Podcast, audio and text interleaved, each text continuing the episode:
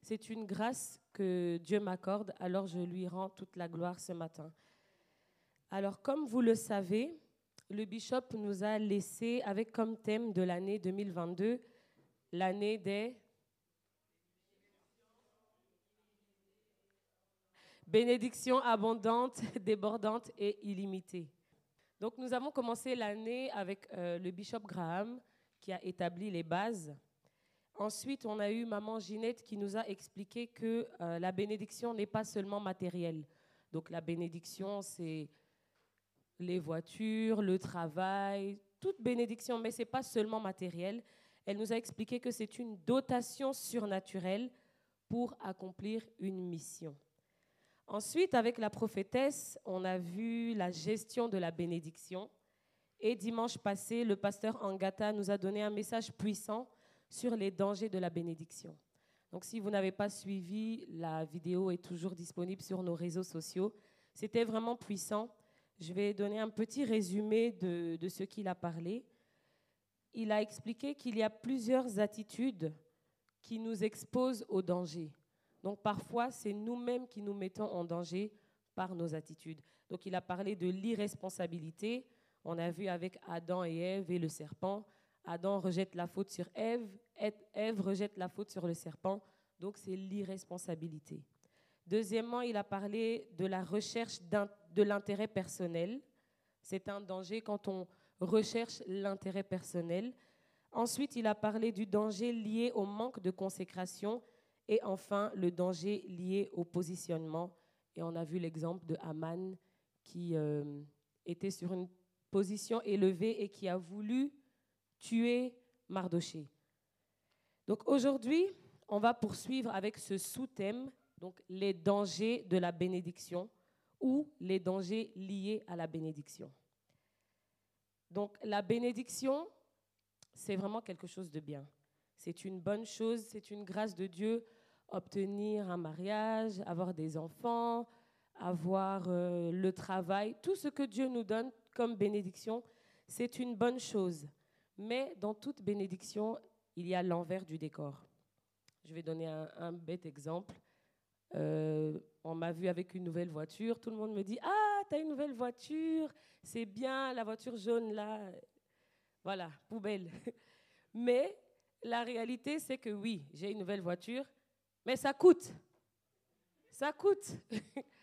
il faut payer la voiture, il faut payer l'assurance. Dernièrement, j'ai vu sur mon compte moins 700 euros. J'ai dit, hé, j'appelle l'assurance, je dis, mais qu'est-ce qui se passe? Il m'explique, oui, on a prélevé pour février, mars, avril, mai, juin. Donc, ça coûte.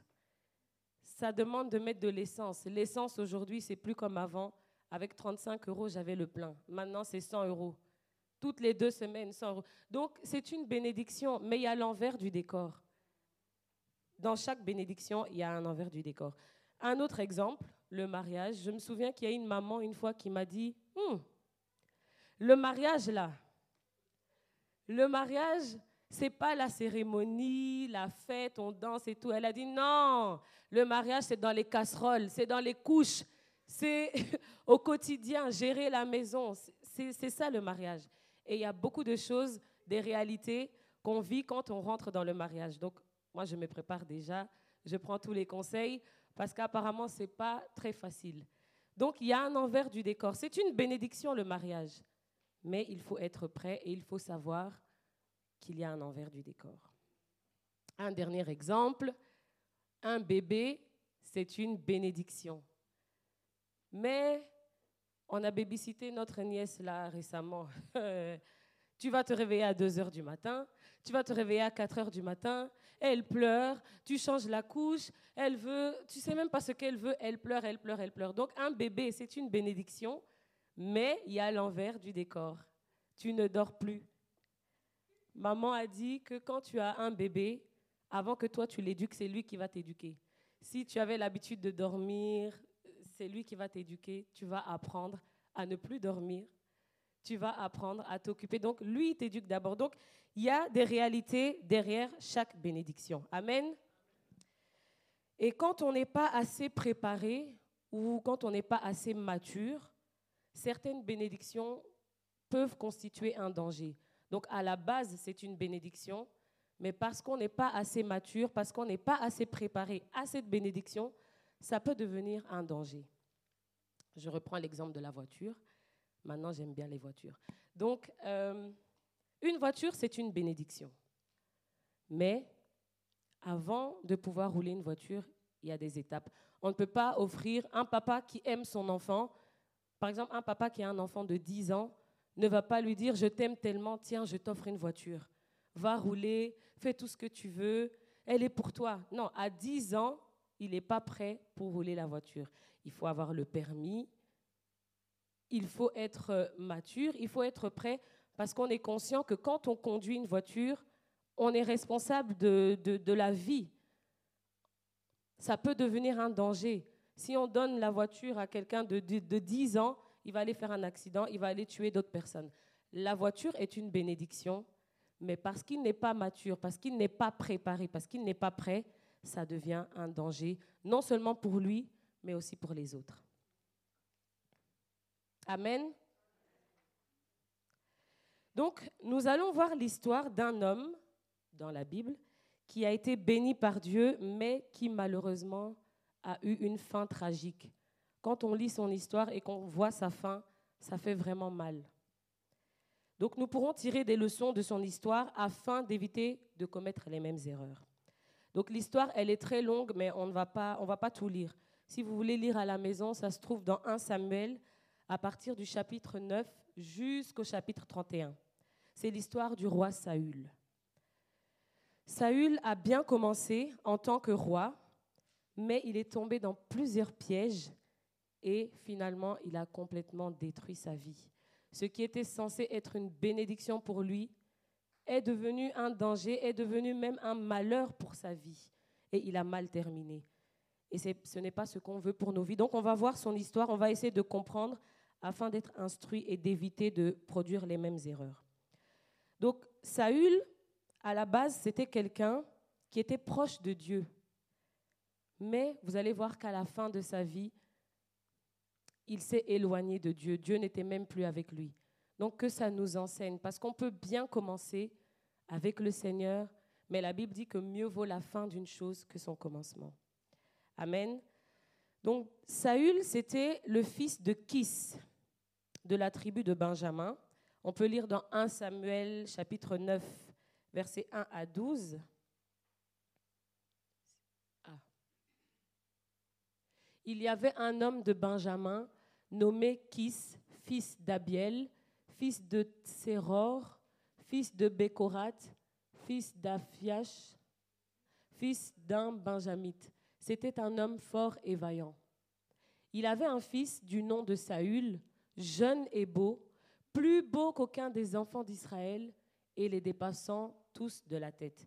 Donc Saül était un bel homme, il venait d'une famille aisée, une famille qui connaît le Seigneur, et c'est euh, de là que Saül vient. Donc Saül a été choisi roi pour diriger Israël. C'était une époque où le peuple d'Israël n'avait pas de roi.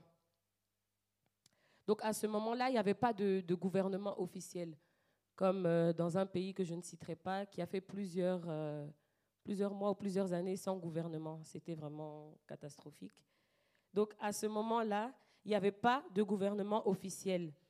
Il y avait le prophète Samuel, je pense que tout le monde connaît le grand prophète Samuel, qui était en quelque sorte le leader spirituel. C'est lui qui entendait la voix de Dieu, qui donnait les instructions de Dieu au peuple mais il n'était pas roi.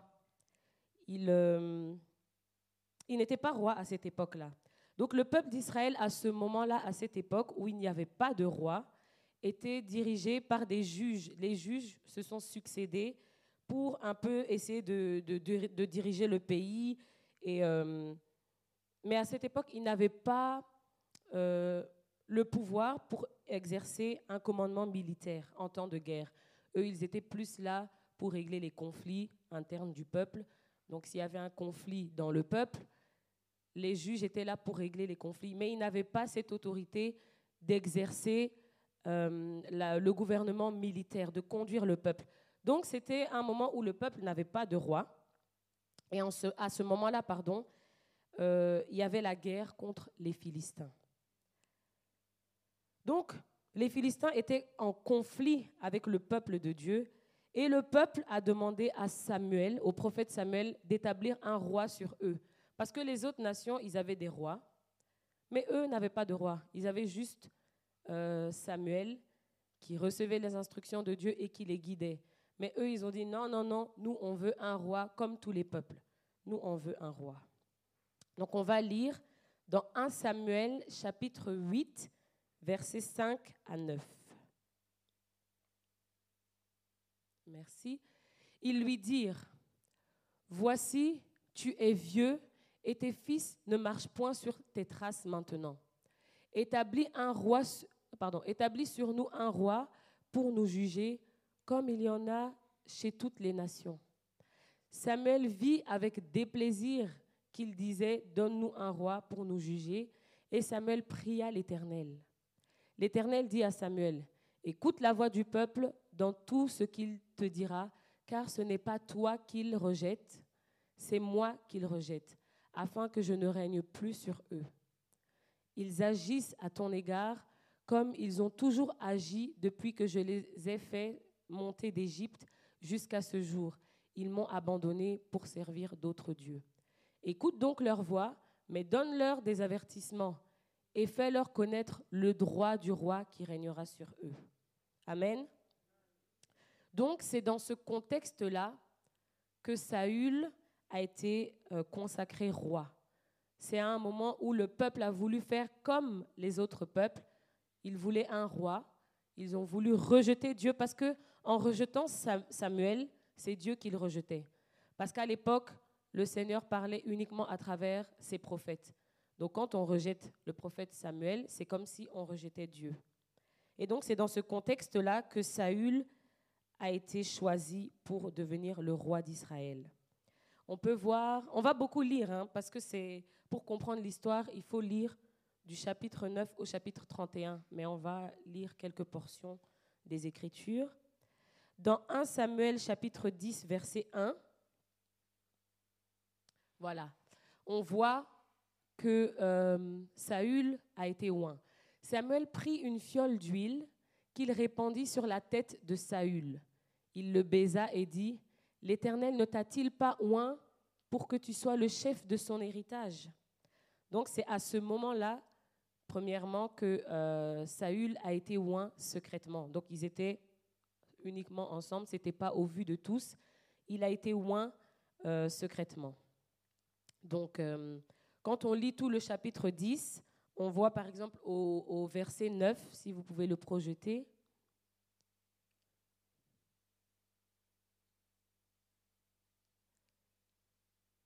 Dès que Saül eut tourné le dos pour se séparer de Samuel, Dieu lui donna un autre cœur et tous ces signes s'accomplirent le même jour.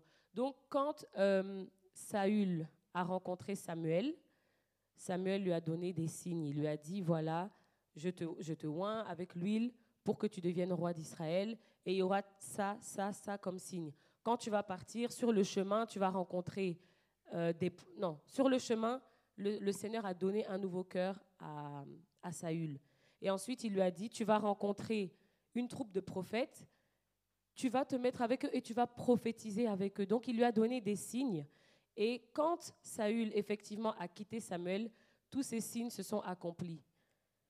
Donc, euh, il a vraiment bien commencé. Tous ces signes se sont accomplis. Il avait un bon cœur, le Seigneur a changé son cœur, l'Esprit de l'Éternel est entré en Saül, il s'est mis à prophétiser. Les gens même se sont dit, mais attends, c'est pas le fils de Kis. On le voit prophétiser avec des prophètes. Donc, c'est vraiment un bon début. Tous les signes qu'on lui a donnés se sont concrétisés. Et au verset 17 du verset 17 à 24 du chapitre 10, euh, Saül va être consacré publiquement. Donc on va le lire. Samuel convoqua le peuple devant l'Éternel à Mitzpah et il dit aux enfants d'Israël, Ainsi parle l'Éternel, le Dieu d'Israël. J'ai fait monter d'Égypte Israël et je vous ai délivré de la main des Égyptiens et de la main de tous les royaumes qui vous opprimaient. Et aujourd'hui, vous rejetez votre Dieu qui vous a délivré de tous vos maux et de toutes vos souffrances. Et vous lui dites, établis un roi sur nous. Présentez-vous maintenant devant l'Éternel selon vos tribus et selon vos milliers. Samuel fit approcher toutes les tribus d'Israël et la tribu de Benjamin fut désignée. Il fit approcher la tribu de Benjamin par famille et la famille de Matri fut désignée. Puis Saül, fils de Kis, fut désigné. On le chercha, mais on ne le trouva point. On consulta de nouveau l'Éternel. Y a-t-il encore un homme qui soit venu ici? Et l'Éternel dit, Voici, il est caché vers les bagages. On courut le tirer de là, et il se présenta au milieu du peuple. Il les dépassait tous de la tête, il était très grand. Samuel dit à tout le peuple, Voyez-vous celui que l'Éternel a choisi? Il n'y a personne dans tout le peuple qui soit semblable à lui. Et tout le peuple poussa des cris, euh, poussa cris de vive le roi. Oui, c'était jusqu'à 24. Donc là, on voit que euh, Saül a été présenté publiquement. Et si vous lisez bien, il dit celui que Dieu a choisi. Donc, c'est Dieu qui a choisi Saül. Dieu, quand il l'a choisi, le jour même, il a tout fait. Il lui a donné un nouveau cœur, il lui a donné son esprit. Donc Saül a été béni, il a reçu l'onction. L'onction, euh, le verset 1 disait, l'onction pour que tu sois conducteur de son héritage. C'est une grande bénédiction d'avoir l'onction pour conduire le peuple. À une époque où il n'y avait pas de roi, tu es le premier roi que Dieu choisit pour conduire le peuple. C'est une grande bénédiction. Amen. Et donc c'est dans ce contexte-là que Saül a été choisi pour devenir le roi d'Israël. Et son règne a bien commencé dans la paix. Il était vraiment un chef compétent. Il avait toutes les compétences pour conduire le peuple. Et euh, quand on lit l'histoire, dans 1 Samuel chapitre 11, on ne va pas le lire, mais vous pourrez le lire à la maison, on voit qu'il a eu une victoire contre les Ammonites. Donc c'était vraiment quelqu'un qui avait toutes les capacités pour conduire le peuple. Après cette victoire, il a été proclamé une nouvelle fois roi. Les gens étaient tellement contents, on l'a encore proclamé roi. Et nous voyons que Dieu a béni Saül avec une position élevée. Il a même reçu l'onction pour qu'il soit porteur de son héritage. Vous voyez que tout commence bien, tout se passe bien. L'onction de Dieu est là, l'esprit de Dieu est là, le cœur, le bon cœur est là. Mais faisons attention que cette histoire puisse nous enseigner. Donc on va lire 1 Samuel chapitre 13 versets 9 à 14.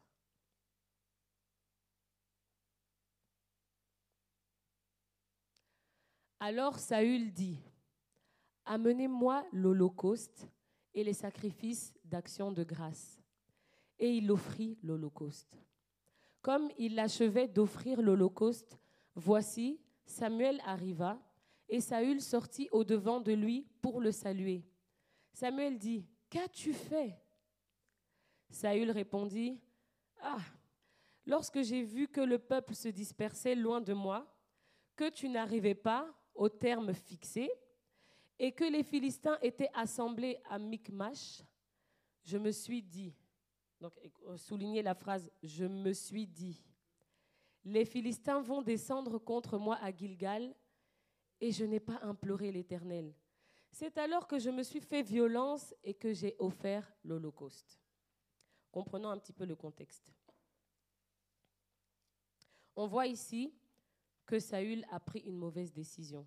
Je vous ai dit souligner, je me suis dit, au lieu de consulter l'Éternel, au lieu d'obéir à ce que l'Éternel avait dit, lui, il s'est dit qu'il fallait faire ce qu'il a fait. Donc à ce moment-là, au fait, le peuple d'Israël était en guerre contre son ennemi juré, les Philistins. Samuel avait dit à Saül, il avait dit de l'attendre et qu'il viendrait au bout de sept jours. Et comme on l'a lu, quand le septième jour est arrivé, au terme fixé, Saül voit que le prophète n'arrive toujours pas.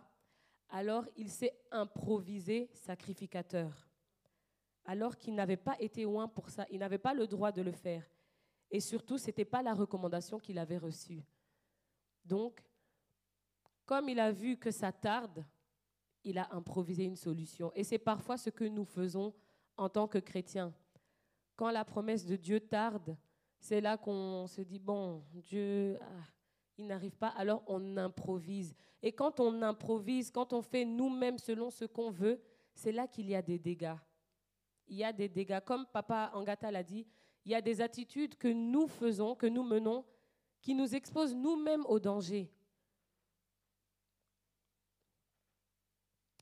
Et donc la conséquence de cet acte, nous voyons que euh, Saül n'a pas obéi, il s'est improvisé sacrificateur alors qu'il n'avait pas le droit. Saül a premièrement perdu la royauté pour, lui et pour sa descendance. S'il avait obéi, tous ses descendants-là allaient être les prochains rois d'Israël. Et à cause de lui, la, la, descendance a été privée de royauté. Je me souviens que le bishop Adama disait toujours, quand tu veux pécher, ne pense pas seulement à toi, réfléchis aux conséquences pour tes enfants. Parce qu'il y a des conséquences qui ne vont pas seulement tomber sur toi, mais ça va impacter toute ta génération. Ça va impacter toute ta descendance. Et là, nous voyons que l'acte que Saül a commis a impacté négativement non seulement sa vie, mais sa descendance. Il a privé ses enfants, ses petits-enfants et toute sa descendance de la royauté. Que cette histoire puisse nous enseigner. Parce que effectivement, le Seigneur veut nous bénir en cette année, mais il nous met en garde pour apprendre à bien gérer la bénédiction qu'il va nous donner. Donc, une deuxième fois, Saül a désobéi. Et ça, on peut le voir dans 1 Samuel chapitre 15, verset 3. Je ne vais pas le lire, mais vous pourrez le lire à la maison. Donc là, l'Éternel a encore donné un ordre à Saül. Donc je rappelle que Saül est le roi d'Israël.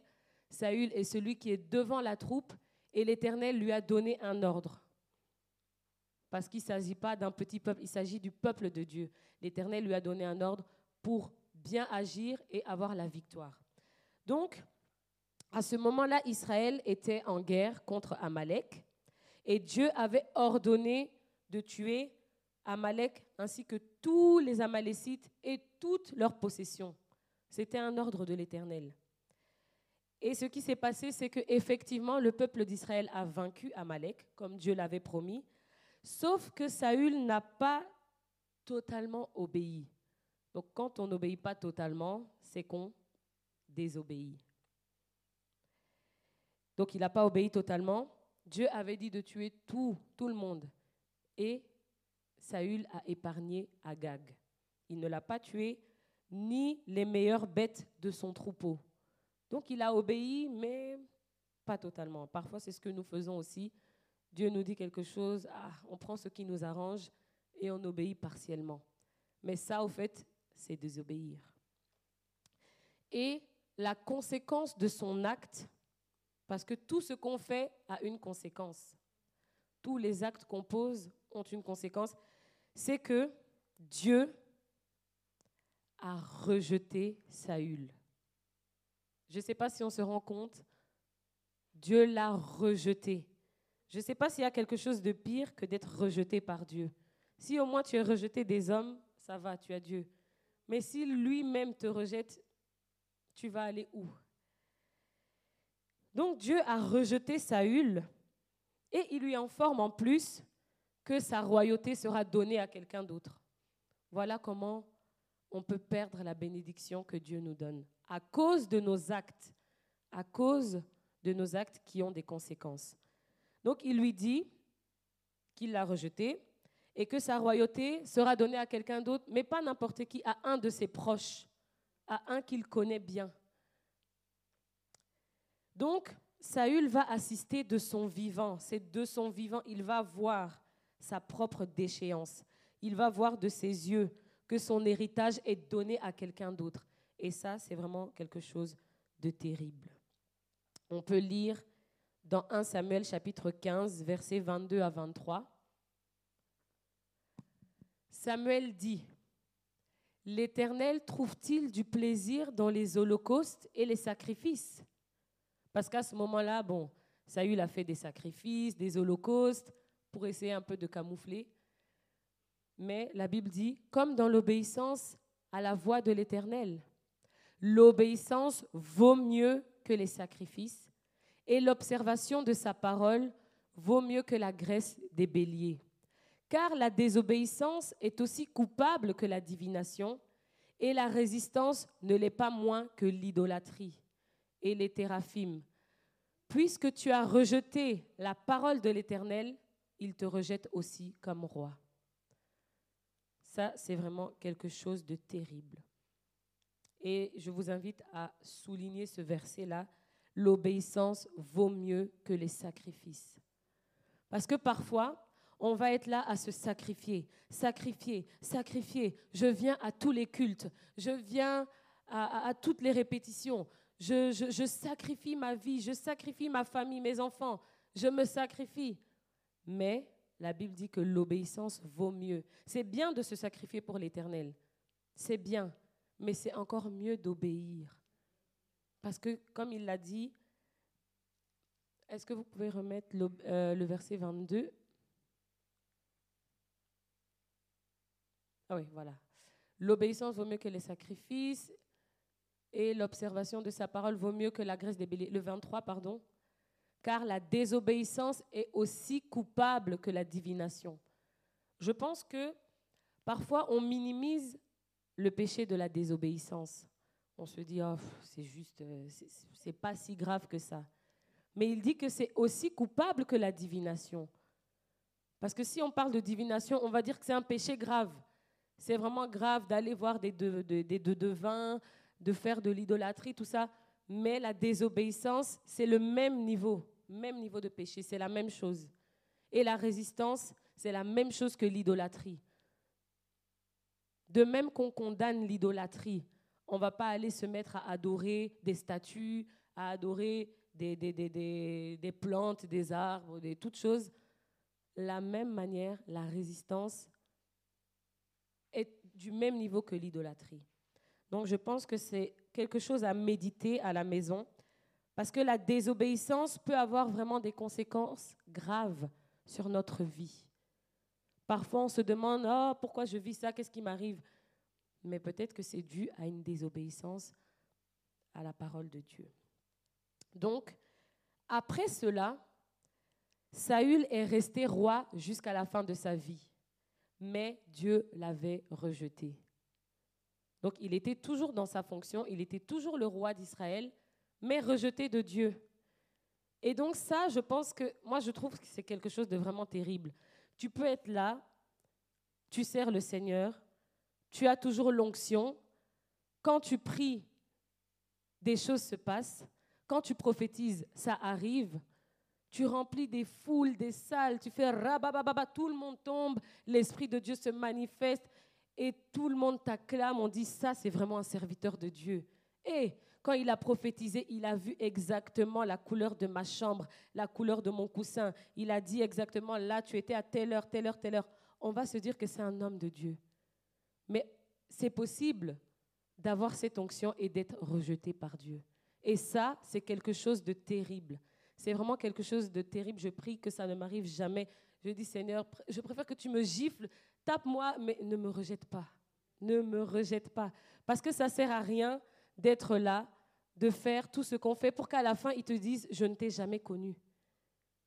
Je ne t'ai jamais connu. Et là, on va dire, mais c'est pas possible. J'ai prêché en ton nom. J'ai été à l'hôpital, j'ai prié.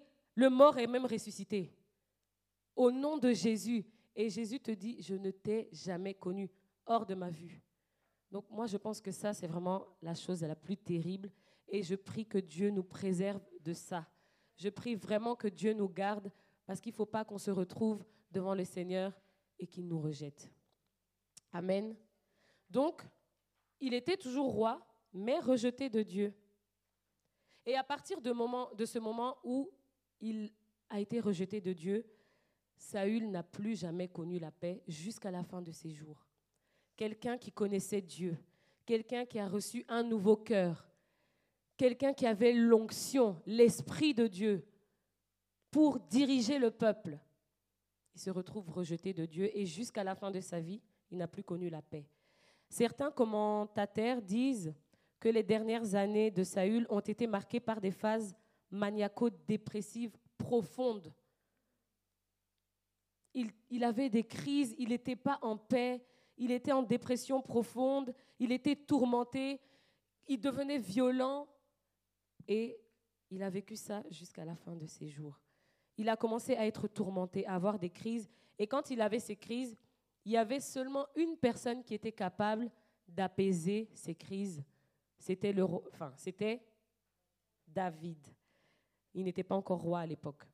Quand David jouait de la harpe, l'esprit s'apaisait. Saül respirait, il s'apaisait et il redevenait lucide. On peut le lire dans 1 Samuel chapitre 16 verset 23. Ah. Et lorsque l'Esprit de Dieu était sur Saül, David prenait la harpe et jouait de sa main. Saül respirait alors plus à l'aise et se trouvait soulagé. Et le mauvais esprit se retirait de lui. Donc c'était vraiment terrible. Un mauvais esprit est rentré en Saül. Tout ça, c'est les conséquences de la désobéissance. La désobéissance qu'on minimise. Un mauvais esprit est rentré en lui et il fallait que David joue de la harpe pour qu'il soit apaisé.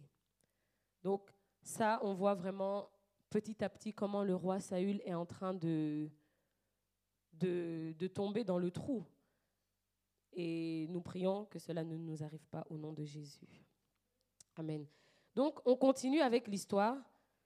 Vous pouvez lire à la maison du chapitre 9 au 31 pour vraiment comprendre. C'est vraiment une belle histoire. Enfin, une belle. La fin est triste, malheureusement. Je pense que tout le monde connaît l'histoire de David et Goliath. C'est dans la suite de, de, la chronologie. Donc, comme vous le savez, il y avait un Philistin qui était géant. On ne va pas lire l'histoire, c'est dans 1 Samuel chapitre 17, vous pouvez le lire à la maison. Il y avait un géant qui terrorisait le peuple d'Israël. Il était géant. Je ne sais pas combien de mètres il faisait, mais il faisait peur. Personne n'osait le combattre. C'était vraiment la terreur. Et il venait tous les jours pour insulter le peuple d'Israël. Il venait tous les jours insulter leur Dieu, faire le malin. Qui va oser l'attaquer il l'insultait, il l'insultait, et le peuple avait peur, le peuple ne savait pas comment faire. Et c'est là que David, un petit gamin de 17 ans, il s'est révolté, il a dit non, je ne peux pas accepter qu'on insulte mon Dieu. Il a pris sa fronde, il a pris ses, ustensiles, et il est parti pour affronter Goliath. Et vous savez tous l'histoire. Finalement, David a tué Goliath. Et quand David a tué Goliath, le peuple était en extase, le peuple a acclamé, le peuple était vraiment dans la joie. Et quand David a fait cela, c'est comme ça qu'on crée des jalousies inutiles. Les femmes ont composé un chant pour vraiment élever David. Donc elles chantaient. Saül a frappé ses mille, David ses dix mille. Saül a frappé ses mille et David ses dix mille. Donc elles se baladaient en train de chanter. Et Saül entend ça. C'est comme ça que la jalousie est née dans son cœur. La jalousie est née dans son cœur. Il s'est dit non, c'est pas possible. Moi, le roi Saül, on vient chanter un petit gamin de 17 ans, et puis la jalousie est rentrée dans son cœur, la colère, l'orgueil, toutes ces mauvaises choses sont rentrées dans son cœur. Et on peut lire dans 1 Samuel chapitre 18 versets 7 à 8. Voilà. Les femmes qui chantaient se répondaient les unes aux autres et disaient, Saül a frappé ses mille et David ses dix mille. Saül fut très irrité de cela, euh, pardon, fut très irrité et cela lui déplut. Il dit, on en donne dix mille à David et c'est à moi que l'on donne les mille. Il ne, euh, il ne lui manque plus que la royauté. Donc, son orgueil a été touché. C'est pas possible. Moi, le roi, on me donne seulement mille après tout ce que j'ai fait. Et à David, on lui donne dix mille. Et c'est à partir de là qu'il a pris David en haine. Et j'ai déjà parlé de la jalousie, c'était pendant le confinement. Euh, j'avais expliqué dans une prédication, elle est toujours sur YouTube, ce que c'est la jalousie. La jalousie, c'est vraiment quelque chose de terrible. Ça peut te, te faire tuer quelqu'un même. Et j'avais donné l'exemple d'une histoire vraie aux États-Unis. C'était une jeune femme, la vidéo est même disponible sur YouTube, je pense. C'était une jeune femme qui était vraiment belle. Elle était très belle. Et quand une femme est belle, ben forcément, les hommes courent après elle. Elle plaît aux hommes. Et un jour, elle marchait dans la rue le soir pour entrer chez elle. Et quelqu'un qui avait une cagoule est venu par derrière. Elle n'a pas pu bien voir qui c'était. Lui a lancé euh, de l'acide. L'acide. Euh, je ne sais plus le nom. De l'acide qui a brûlé son visage. Elle commençait à crier Mes yeux, mes yeux, ma tête, ma tête. On a dû vite l'emmener à, l'hôpital. Elle était brûlée, totalement brûlée, brûlée, brûlée. Elle a eu plusieurs chirurgies pour commencer à ressembler à quelque chose parce que c'était totalement brûlé, totalement déformé. Et on voit dans la vidéo ces photos d'avant, elle était tellement belle. Et les photos après les opérations, il n'y a pas photo. L'acide l'a vraiment détruit le visage. Et donc, euh, la police a fait ses enquêtes pour essayer de comprendre avec les caméras de surveillance et tout. Et on se rend compte qui a fait ça? La meilleure amie de la fille. Sa meilleure amie, c'est elle qui s'est déguisée et qui a lancé l'acide parce qu'elle était jalouse. Sa copine est plus belle qu'elle, selon elle. Tout le monde a les yeux sur elle. Elle était jalouse, elle ne pouvait pas supporter. Elle a défiguré le visage de sa meilleure amie. Vous voyez ce que la jalousie peut faire. La jalousie peut te faire tuer quelqu'un. Combien d'histoires on n'a pas entendu Tel a été empoisonné à cause de la jalousie. Tel a été empoisonné.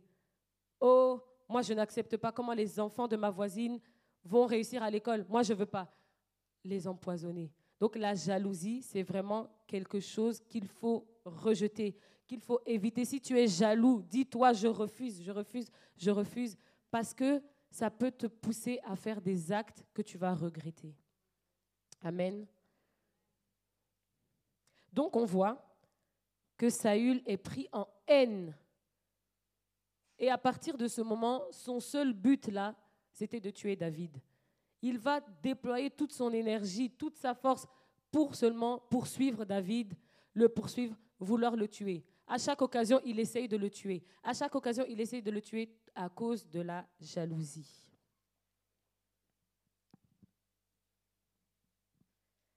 La jalousie, c'est vraiment quelque chose de terrible et que Dieu nous en préserve.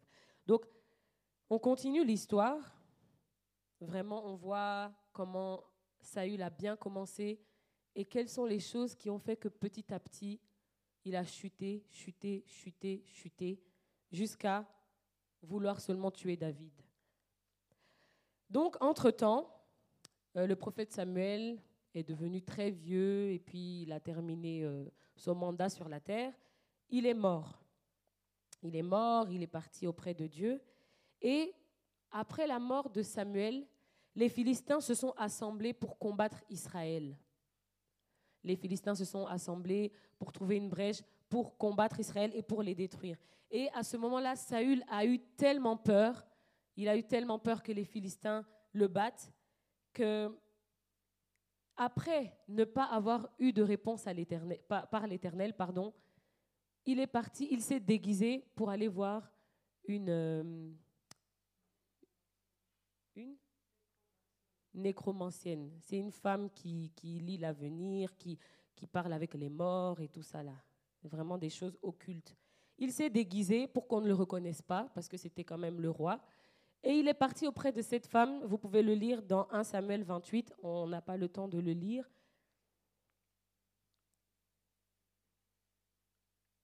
Donc il est parti consulter cette femme pour lui dire de faire venir Samuel du séjour des morts. Et donc, elle a fait ses trucs. Et puis quand Samuel est venu, il a dit, mais pourquoi tu me déranges? Pourquoi tu me déranges?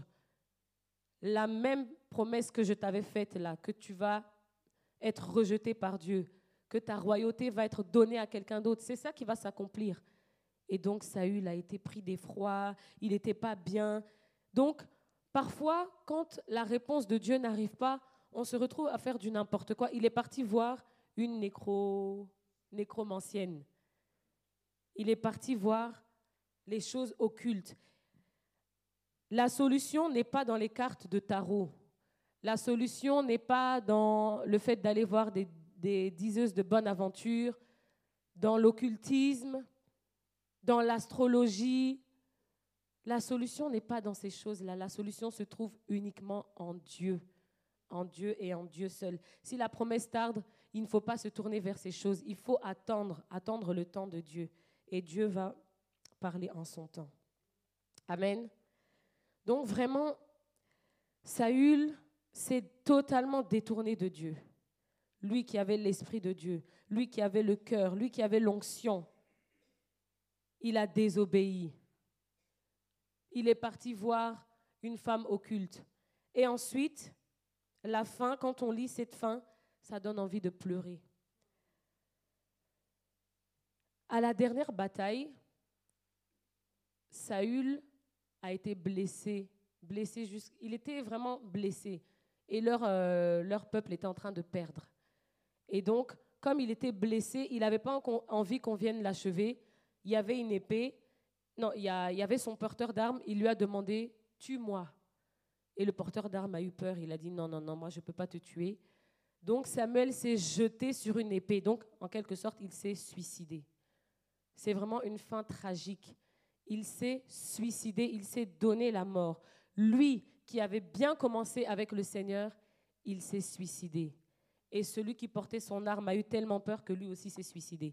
Donc, quand on lit cette fin, ça fait vraiment mal. Ça fait vraiment mal. Saül était beau, il était loin, il, aimait Dieu. Et comment il termine comme ça? La Bible est vraiment complète. Il y a tout dans la Bible pour nous aider à réussir cette vie. Quand on a, besoin de paroles d'encouragement, on les trouve dans la parole de Dieu. Quand on a besoin de conseils, on les trouve dans la parole de Dieu. Il y a des histoires qui nous inspirent, on peut les trouver dans la parole de Dieu. Mais il y a aussi des histoires qui sont là pour nous mettre en garde afin qu'on ne tombe pas dans les mêmes pièges. Parce qu'il n'y a rien de nouveau sous le soleil. Ce qui était, c'est ce qui est maintenant. Et ces histoires-là sont là pour nous aider à éviter ces mêmes erreurs. Donc à travers cette histoire, on peut tirer quelques leçons importantes pour ceux qui notent. Première leçon, c'est que l'obéissance vaut mieux que les sacrifices. Nous devons obéir à Dieu et chercher à accomplir sa volonté parce qu'on a vu les conséquences de la désobéissance. Quand on désobéit à Dieu, les conséquences peuvent être dramatiques, non seulement pour nous, mais pour nos enfants. Au départ, Saül avait vraiment l'occasion de devenir la référence d'Israël, parce que c'était le premier roi. Il avait vraiment l'occasion, une occasion en or. Et s'il avait cherché Dieu de tout son cœur, tout en lui obéissant, son règne allait glorifier Dieu. Ses enfants allaient bénéficier de cette bénédiction, allaient continuer la royauté. Mais au contraire, il a désobéi à plusieurs reprises. Et la semaine passée, on a vu avec le pasteur Angata que euh, l'histoire de Aman, Aman qui voulait détruire, il vient de Agag, de Dieu. Et Aman, c'est un Agagite, il vient de Agag. Agag, c'est celui que euh, Saül a épargné. Quand, Dieu a dit à Saül de tuer tous les Amalécites, Saül a épargné Agag. Et Agag a donné comme descendance Aman, qui a voulu tuer le peuple d'Israël. Donc, la désobéissance a eu des conséquences même des années après. Quand Esther est devenue reine, son descendant, le descendant d'Agag, a voulu exterminer tout le peuple juif. Donc, les conséquences de la désobéissance, ça peut nous suivre, suivre nos enfants, nos petits-enfants et tout ça. Donc, la première leçon qu'on note, c'est que l'obéissance vaut mieux que les sacrifices. Amen.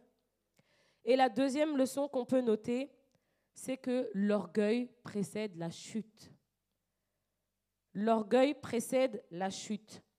Saül n'a pas supporté qu'on donne la gloire à David. il n'a pas supporté. Il s'est dit, non, c'est moi le roi, c'est moi.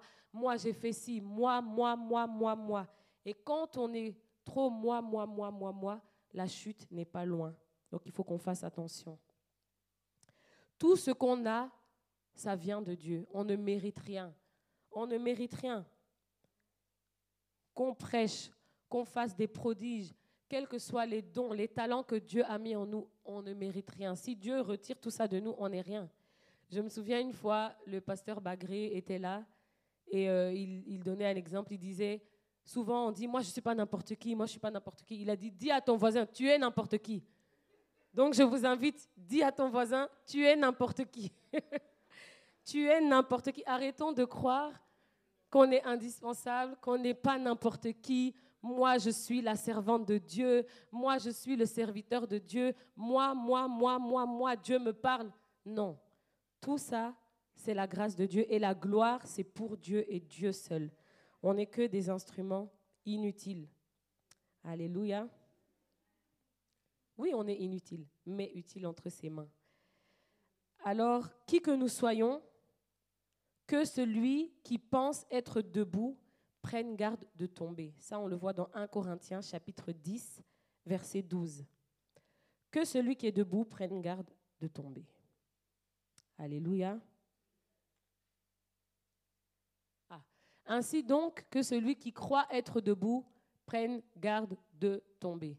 Et c'est souvent quand on est en haut, quand on est debout, quand on est au sommet, que le diable vient pour nous faire tomber. Et si on ne fait pas attention, la chute va faire très mal. Amen. Depuis que le bishop est décédé, ça a vraiment éveillé ma conscience je me suis rendu compte que je savais déjà que la vie est courte, qu'à tout moment on peut partir, mais de l'avoir vu de mes yeux, ça rend la chose encore plus réelle. Et ça me fait réfléchir. Ça me fait vraiment réfléchir. Je me dis que demain, je peux partir. Parce qu'on peut se dire, ah non, je suis jeune, mais je vois sur Facebook, je vois que même les jeunes meurent.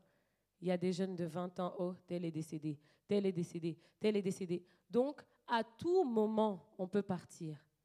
Et si je pars aujourd'hui, c'est vraiment la question que je me pose, si je pars aujourd'hui et que je me retrouve devant Dieu, qu'est-ce qu'il va me dire?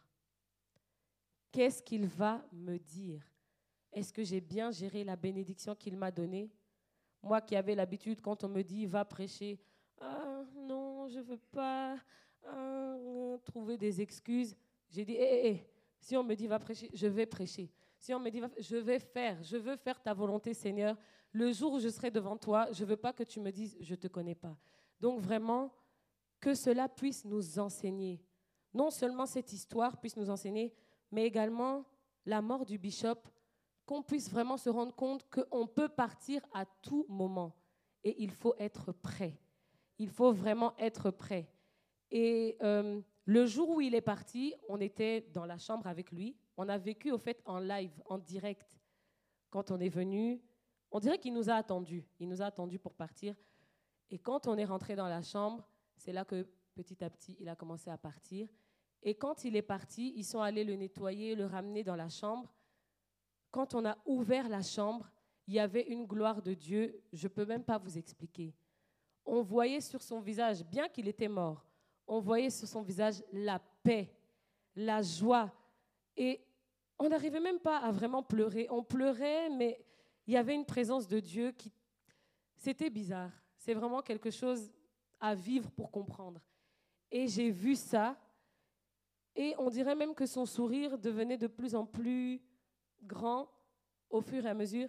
Et la paix qui était dans la chambre, j'ai dit non. Si c'est ça, mourir en Christ, alors je veux servir Dieu de tout mon cœur. Si c'est ça, mourir en Christ, alors je veux. Je veux te donner ma vie, Seigneur, je veux te servir. Parce que maman qui travaillait à l'hôpital, elle a dit que c'est pas tout le monde qui meurt comme ça. Elle a travaillé dans un home. Il y a des gens, quand ils meurent, on voit la peur sur leur visage. On voit la peur, la, la, la, la peur. Et euh, quand il est parti, on a demandé à maman, mais le sourire, là, est-ce que c'est les infirmières qui ont mis ou bien c'est quoi? Elle a dit non. Quand tu meurs, tu gardes l'expression les muscles sont déjà figés, on ne peut pas te mettre un sourire. c'est vraiment qu'il était en train de sourire. Et j'ai dit non, non, non, non, non, non, non, c'est pas possible. Si c'est ça, partir en Christ, alors moi, je te donne ma vie, Seigneur, je te sers. Et le jour où tu veux me reprendre, reprends-moi, il n'y a pas de problème. Il n'y a pas de problème parce que j'ai vu la joie que c'est de partir en Christ. Alors c'est ma prière pour chacun d'entre nous. C'est ma prière pour chacun d'entre nous. Qu'on puisse vraiment bien faire attention à la bénédiction que Dieu nous donne, au don que Dieu nous donne, parce qu'un jour, on devra rendre compte au Seigneur. On devra lui rendre compte. Alors, c'est vraiment ma prière, que vous soyez encouragés par cette histoire, comprendre que l'obéissance vaut mieux que les sacrifices et comprendre que l'orgueil précède la chute. Amen. Alors je me disais que si on avait le temps, on pourrait voir un deuxième exemple. Oui, je pense qu'on a le temps. On va vite voir un deuxième exemple. C'est dans Juge, chapitre 16, versets 1 à 21. Donc, je vous rappelle qu'on parle des dangers liés à la bénédiction et qu'on a vu les erreurs que Saül a commises qui lui ont fait perdre totalement la bénédiction, perdre sa vie, être rejeté par Dieu. Et là, nous allons voir un deuxième exemple des dangers qu'il y a quand on ne veille pas sur la bénédiction que Dieu nous donne. Parce que Dieu nous a bénis, Dieu nous a donné plein de choses. Et si on ne veille pas, on peut perdre cette bénédiction. Donc lisons, Samson partit pour Gaza, il y vit une femme prostituée et il entra chez elle. On dit aux gens de Gaza, Samson est arrivé ici, et ils l'environnèrent et se tinrent en embuscade. Toute la nuit, à la porte de la ville, ils restèrent tranquilles toute la nuit, disant au point du jour, nous le tuerons. Samson demeura couché jusqu'à minuit. Vers minuit, il se leva et il saisit les battants de la porte de la ville et les deux poteaux, les arracha avec la barre, les mit sur les épaules et les porta sur le sommet de la montagne qui est en face d'Hébron. Après cela, donc avant de continuer, je vous rappelle que Samson euh, est né avec une bénédiction extraordinaire. Dieu lui a donné une force qui dépasse la force de tous les hommes. Dieu lui a donné vraiment une bénédiction et nous allons voir la suite. Après cela, il aima une femme dans la vallée de Sorek. Elle se nommait Delilah ou Dalila dans d'autres versions. Les princes des Philistins montèrent vers elle et lui dirent Flatte-le pour savoir d'où lui vient sa grande force et comment nous pourrions nous rendre maîtres de lui. Nous le lirons pour le dompter et nous te donnerons chacun mille et cent cycles d'argent. Donc on lui dit d'aller le flatter. Delilah dit à Samson, donc pour de l'argent, hein, dis-moi, je te prie, d'où vient ta grande force et avec quoi il faudrait te lier pour le dompter? Samson lui dit, si on me liait avec cette corde fraîche qui ne fût pas encore sèche, je deviendrais faible et je serai comme un autre homme. Les princes des Philistins apportèrent à Delilah cette corde fraîche qui n'était pas encore sèche, et elle le lia avec ses cordes. Or, des gens se tenaient en embuscade chez elle dans une chambre. Elle lui dit, Les Philistins sont sur toi, Samson. Et il, et il rompit les cordes, comme se rompt un cordon d'étoupe quand il sent le feu. Donc, ça veut dire facilement et l'on ne connut point d'où venait sa force. Delilah dit à Samson, Voici, tu t'es joué de moi, tu m'as dit des mensonges. Maintenant, je te prie, indique-moi avec quoi il faut te lier. Il lui dit, Si on me liait avec des cordes neuves, dont on ne se fût jamais servi, je deviendrais faible et je serais comme un autre homme. Delilah prit des cordes neuves avec lesquelles elle le lia, puis elle lui dit encore, les Philistins sont sur toi, Samson. Alors des gens se tenaient en embuscade dans une chambre et il rompit comme un fil les cordes qu'il avait au bras. Delilah dit à Samson, Jusqu'à présent tu t'es joué de moi. Tu m'as dit des mensonges. Déclare-moi avec quoi il faut te lier. il lui dit, tu n'as qu'à tisser, euh, tu n'as qu'à tisser les sept tresses de ma tête avec la chaîne du tissu. Et elle les fixa par la cheville. Puis elle lui dit, les Philistins sont sur toi, Samson. Et il se réveilla de son sommeil et il arracha la cheville du tissu et le tissu. Elle lui dit, comment peux-tu dire je t'aime puisque ton cœur n'est pas avec moi Voilà trois fois que tu t'es joué de moi et tu ne m'as pas déclaré d'où vient ta grande force. Comme elle était chaque jour à le tourmenter et à l'importuner par ses instances, pour de l'argent, son âme s'impatienta jusqu'à la mort et il lui ouvrit tout son cœur. Pause. On continue.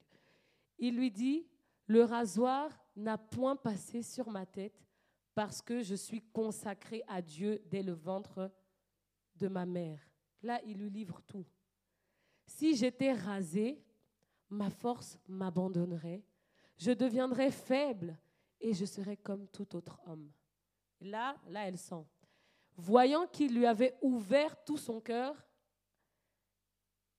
euh, Delilah, pardon, voyant euh, qu'il lui avait ouvert tout son cœur, envoya appeler les princes des Philistins et leur fit dire, montez cette fois, il m'a ouvert tout son cœur.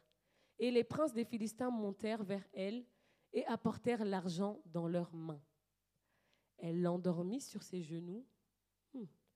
Et ayant appelé un homme, elle rasa les sept tresses de sa tête, de la tête de Samson, et commença ainsi à le dompter. Il perdit sa force. Elle dit alors, les Philistins sont sur toi, Samson. Et il se réveilla de son sommeil et dit, je m'en tirerai comme les autres fois et je me dégagerai. Il ne savait pas que l'Éternel s'était retiré de lui. Encore un qui a fait que l'Éternel se retire de lui.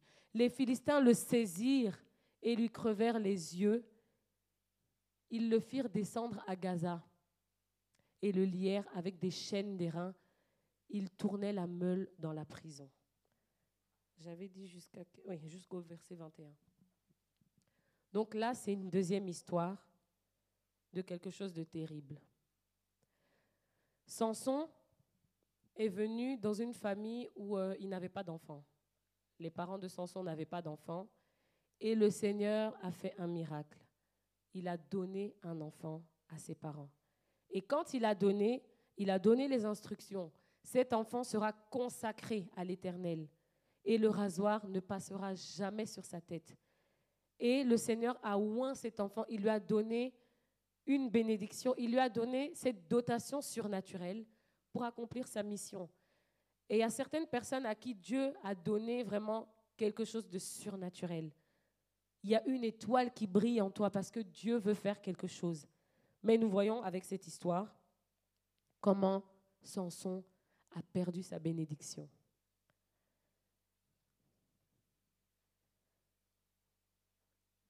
Les gens étaient jaloux de ce que Samson avait. Ils voulaient le, découvrir c'est quoi sa force pour pouvoir l'exterminer, pour pouvoir le tuer.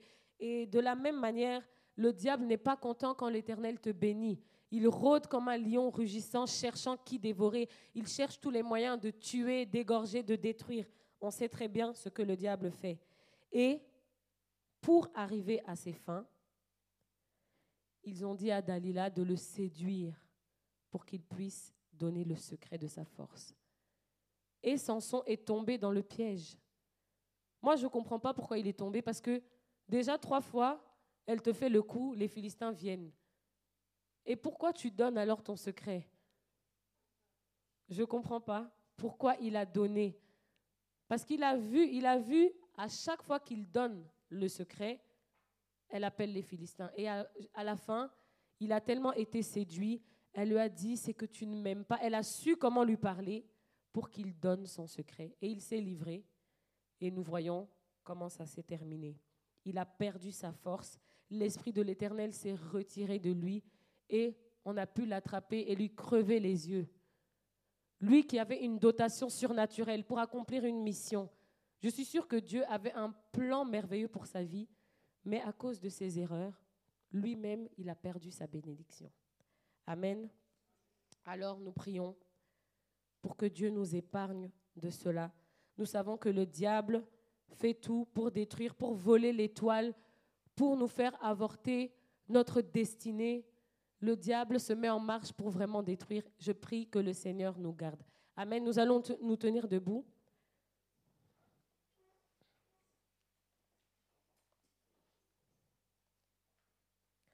Nous allons nous tenir debout dans la présence de Dieu.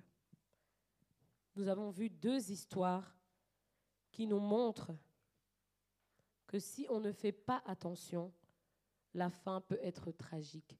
C'est pour ça que Dieu dit, vaut mieux la fin d'une chose que son commencement. C'est mieux de bien terminer sa vie que de bien commencer et mal la terminer. Alléluia. Je vais inviter l'équipe de louanges à venir, s'il vous plaît.